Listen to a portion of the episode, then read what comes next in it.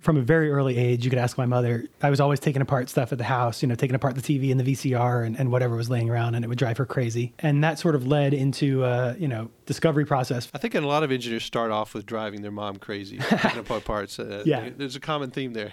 Yeah, I mean, and you, any any kid that's passionate about something, I think, should probably get to that, just push that edge, you know, just get to that limit of of driving the parents crazy. Hi there. This is the SolidWorks Born to Design podcast, a collection of inspiring stories about those who create, build, invent, and engineer new ideas into actual new products. And by the way, they all use SolidWorks. I'm your host, Cliff Medling, and this episode is titled From Fighting Robots to Helpful Robots. Today I'm talking to Mark DeVidts, who turned his passion for building robots into a career. Mark is the co founder and CTO of Double Robotics, but he originally started as a teenager who loved designing and building fighting robots. Mark has a true startup story with plenty of lessons learned for those building their own business from scratch or any designer. So let's jump right into his story.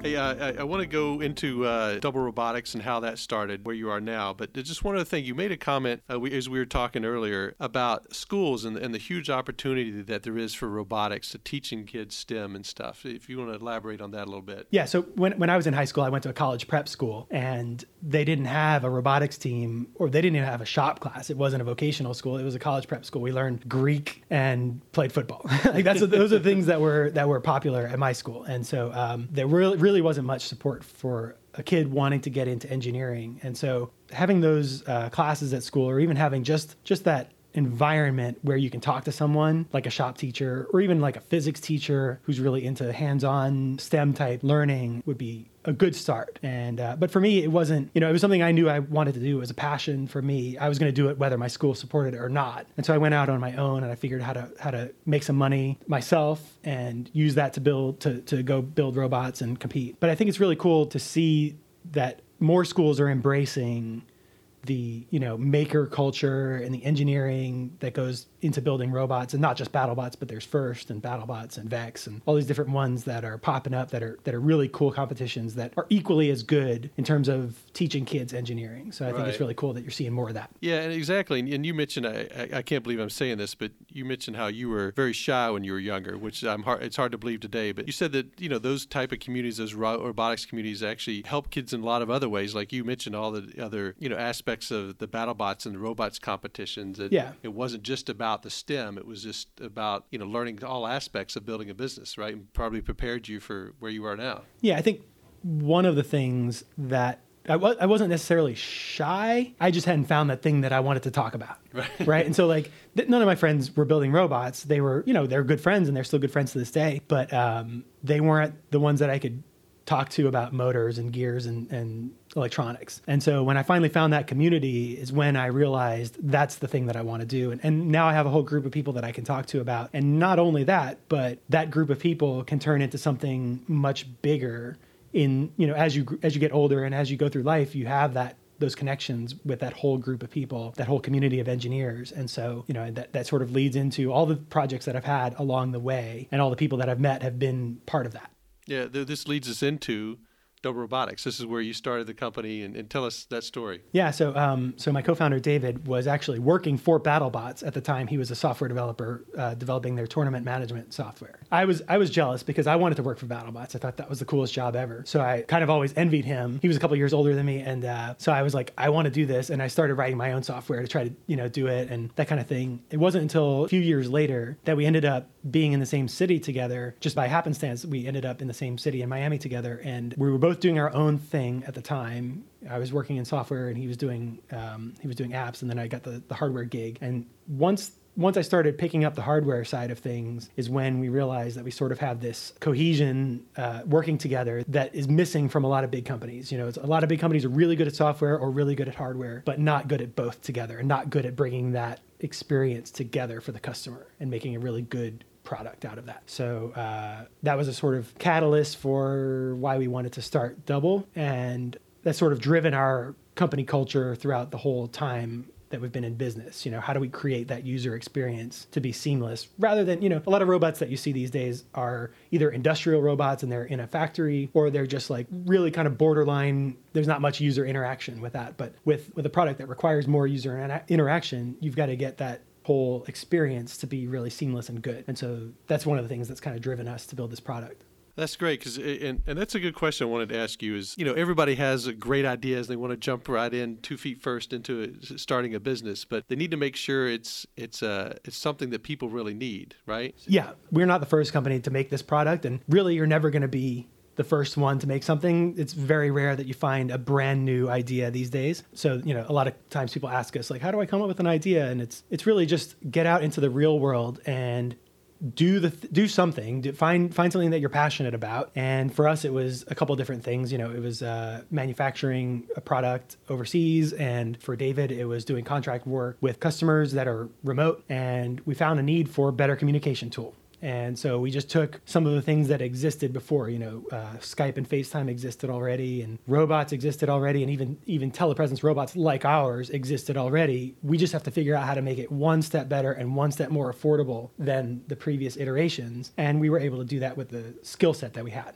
Right. Tell us about the first robot you guys built. You weren't actually thinking about a company. That was a great story. Yeah. Yeah, we were we were developing another product because we thought that we were going to get into the toy industry and that was going to be our big thing. And um, so we were working on a different product at the time, and this is when we started needing better communication tools. So we we found some of these other telepresence robots that that did what we thought would be a cool way. You know, uh, this would solve all of our problems if we just had one of those. But hey, that was $17,000. We can't afford that as a little, you know, two person company with no funding. Uh, so how, how are we going to, you know, why don't we just build one of these things on our own? And because we know how to do it, we're already writing iPad apps and making robots and all kind of stuff. So why don't we just build our own and we'll use the iPad as the sort of brains of the robot. And uh, so we built a little prototype and we brought it out to the Apple conference out here and just drove around outside and just tried to get some attention. And it got attention. You know, we got phone calls from some big um, Fortune 500 companies at that point, and they're saying, "Hey, we want that." And we just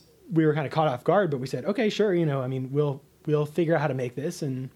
and sell it to them and eventually turn that into a real product and and that's the sort of path that we took that's great. You have a, a, fascinating background. You've got into robotics when you're young, and I want to talk about that story of you from originally getting involved in robotics. You were young, you didn't know where you wanted to go, and now you're uh, the chief uh, technical officer and, and, co-founder of a robotics company here in the Bay Area of California. So let's let's start with when you're young. How, how did you first get introduced to robotics and, and know you had an interest in, in STEM? From a very early age, you could ask my mother. She I was always taking apart stuff at the house, you know, taking apart the TV and the VCR and, and whatever was laying around, and it would drive her crazy. And that sort of led into a, you know, discovery process for me when I got into high school to try to figure out, you know, what I wanted to do. And, and as I was getting toward, you know, looking at colleges, trying to figure out what that uh, what that major would be. And I happened to see uh, this this TV show on Comedy Central at the time, and it was called BattleBots. And that was the most amazing thing I'd ever seen. It was actually a TV show that was promoting engineering and promoting building cool things and also, you know,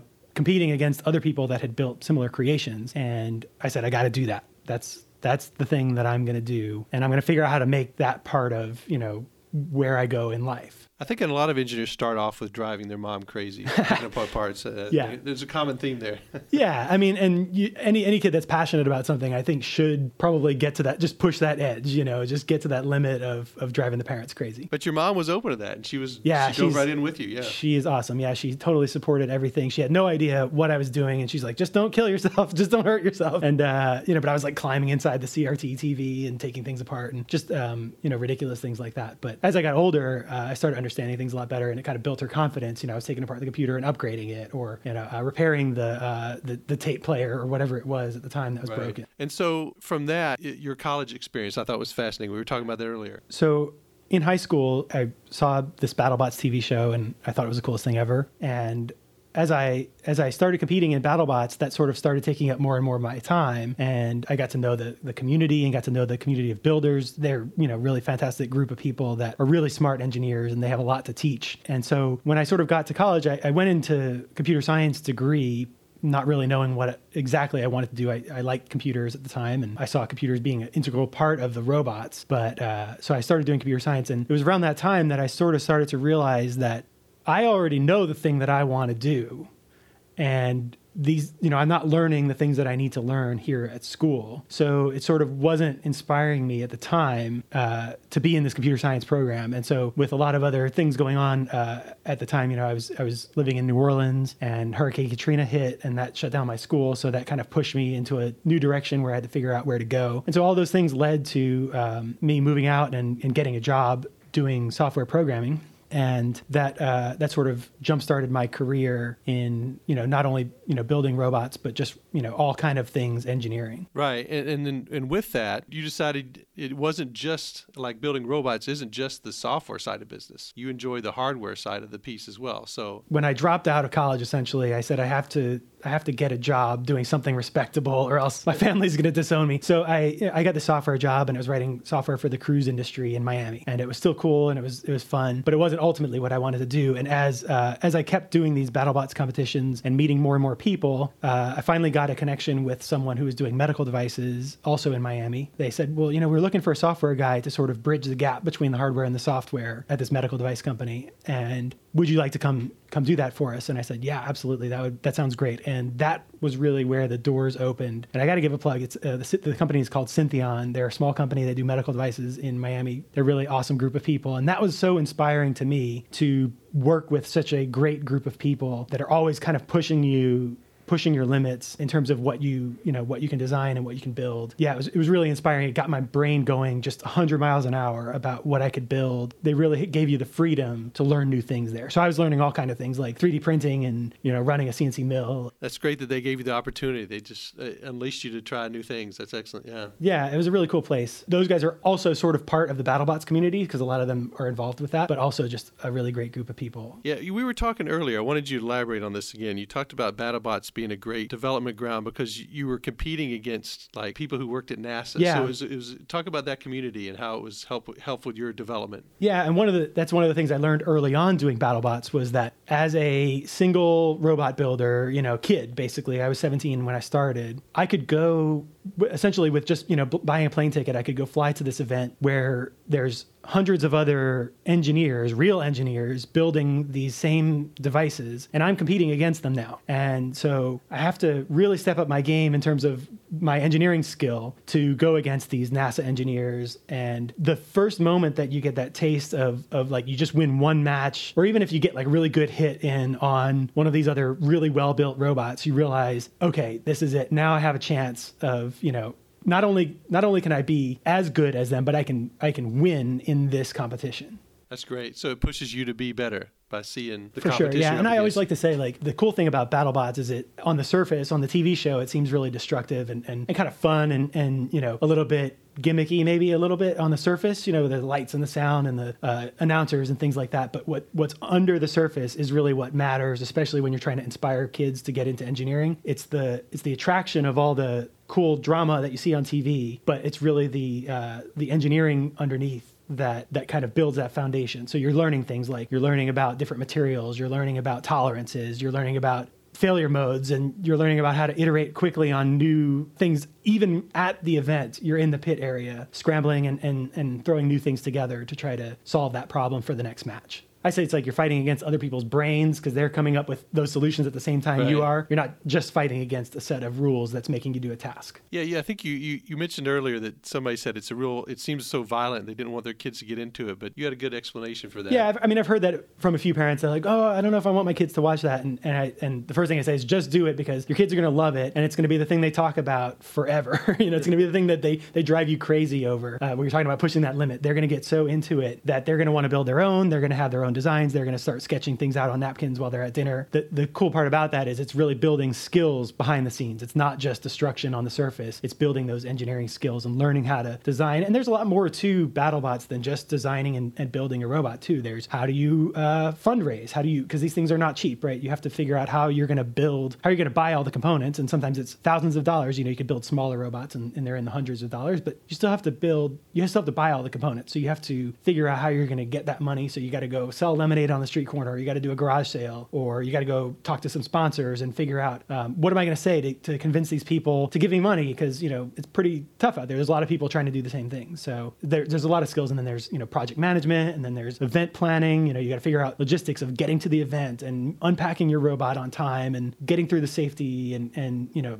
just managing your whole team is is a full person's job uh, on, on a lot of teams. So there's a lot more to it than just engineering. Right, and and you've talked about the camaraderie of the battle bots. The um, you know, even though everybody's fighting, they want to win, but there's such camaraderie there. Yeah. Yeah, it's the most amazing community to be in because you think that the person you're going to be fighting up next would never in a million years give you the part that you need to get your robot working because it just broke. But they're the first people that are going to do that because they want to fight you. They want to see that go through and they want to they, they don't want the fight to be lost in the pit before the match. You know they don't want it to never happen because you didn't have the things you needed. They want to give you the things you need. And so that that fight can play itself out in the arena as it was intended. And I have to mention, I love this part in your office from Huge, the robot. Tell us about that piece when somebody wins. Yeah, it's a really, really cool tradition that the builders have. Um, like I said, tight knit community. Everybody loves each other. But the um, one of the cool traditions is when you rip another part off of somebody's robot, then they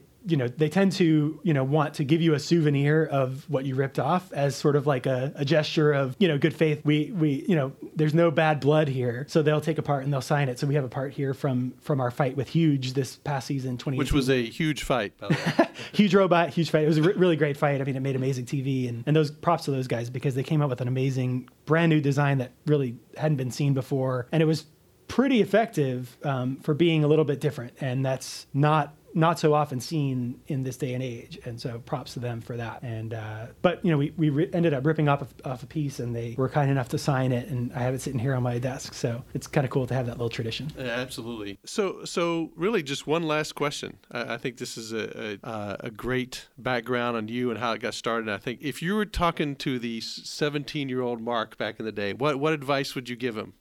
You know, if you wanted to start and you wanted to know you want a career, you knew you wanted to do something in robotics and a career and like that, what what what advice would you give him?